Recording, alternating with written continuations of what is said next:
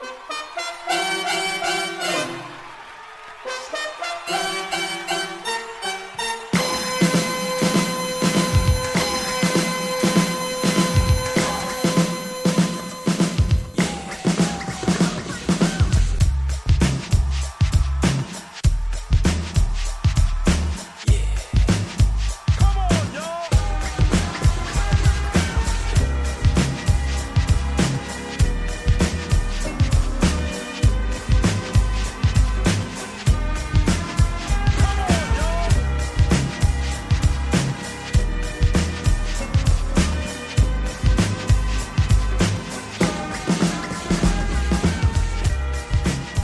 friends, and welcome to DJ in Real Life. This is your boy DJ, and this is my real life on the internet, or what anyone can call a real life on the internet.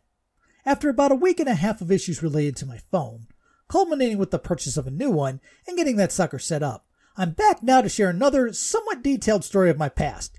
But this is the more recent past, about four years ago, and it isn't just my past. It's a big part of the recent past of those of us who lived in Northeast Ohio at the time and it was a happy time for the area. The Cleveland Cavaliers had just won the NBA title and broke a 52 year old drought of Major League Sports championships in the area. I just had to go to the victory celebration in Cleveland that took place three days later because I never dreamed I would ever have the opportunity to go to anything like this. And boy, am I glad I did. I wrote about the experience in one of the last editions of my old blog, but it was such a great memory for yours truly that I decided to revisit the experience and what I wrote about it in the blog here on DJ in Real Life today. A lot of what I'm going to say here is taken verbatim from that blog entry, with a few differences here and there for the show's sake. Let me start with the beginning of the day, Wednesday, June 21st, 2016. I really wanted to go to this celebration, but I wasn't sure I'd be able to make it to Cleveland by car, much less into the city itself, with what the expected crowds and the traffic conditions were going to be like. Fortunately, I found a way to get there by heading to the downtown Akron Transit Center and catching a metro bus that went up that way, but I had to get there real early in the morning to catch that bus. Akron Metro ran that bus up there only on weekdays, and fortunately, this took place on a weekday. I got up to Cleveland around 7 in the morning, and as I was expecting, the downtown area was already getting really packed. It reminded me of Ohio State game day afternoon crowds down in Columbus whenever there was a home game. Mind you, it was still only 7 o'clock in the morning, but it was already that crowded, and as the morning rolled on, it would only get more packed from there. I walked around downtown Cleveland for a while, visiting the rally stage area, and also walking the actual parade route on 9th Street all the way to Quicken Loans Arena and the Jack Casino, which had just changed owners and used to be the Horseshoe Casino.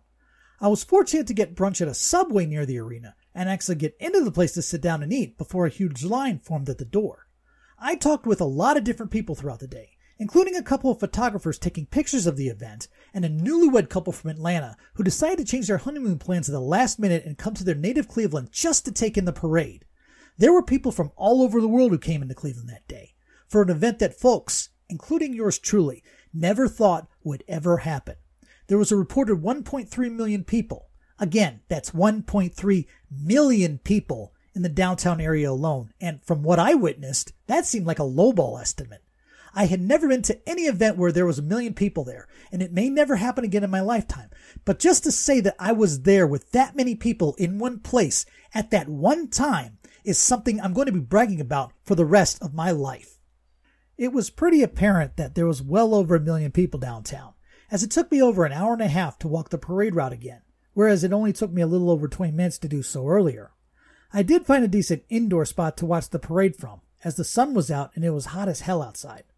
I couldn't get a good look at the players themselves in the parade though, because people would put their kids, or their friends in the case of some college age folks, on their shoulders, and they would block a good portion of my view of the parade.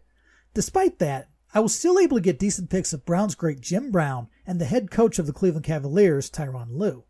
I did take some other pics of the event throughout the day and even did a short video report from my old LG G2 cell phone. After the parade though, I decided to go ahead and take off from the area before the official rally actually started. I wasn't sure I'd be able to get on the bus to Akron before the service would end that day. I was also a bit anxious about the traffic going all to hell in Cleveland before I could get out of there, which it did anyway, but it wasn't as bad as it would have been had I left later on, when it became a nightmare going well past midnight. I got back to Akron mid to late afternoon, went home, and surfed the internet reading up on the day's events for the rest of that evening. This celebration was the second ever, quote, blowaway, unquote, overwhelming type of experience for yours truly that's ever happened to me. The first was my Red Cross deployment during Hurricane Katrina in late 2005, which is something I'll talk about on a future show. I don't know if such a phenomenon will ever happen again in my lifetime, but you never know. Now, before I end this somewhat short show today, I want to note the passing of my great uncle, Dick Wagner. He and my great aunt Eve used to have family get togethers at their old home on the west side of Akron. They later moved to Tallmadge to a retirement community where the old Baker's Acres golf course used to be. They lived there until my Aunt Eve passed away. He was the oldest person on my mom's side of the family, and unfortunately, that title now falls to my mother. Rest in peace and peaceful journey, Uncle Dick. On that note, I bid you all adieu. Thank you for listening. Don't forget to subscribe to DJ in Real Life on Apple Podcasts, Spotify, Google Podcasts, Instagram, and the YouTube channel. You can also connect through social media to the show's Twitter and Facebook pages. DJ in Real Life is produced by Hillbilly Vampire Productions. Copyright 2020, all rights reserved. Until next time, folks, this is your boy DJ saying take care, God bless, and if you're going to be one in a million, be one that matters. Goodbye, everybody.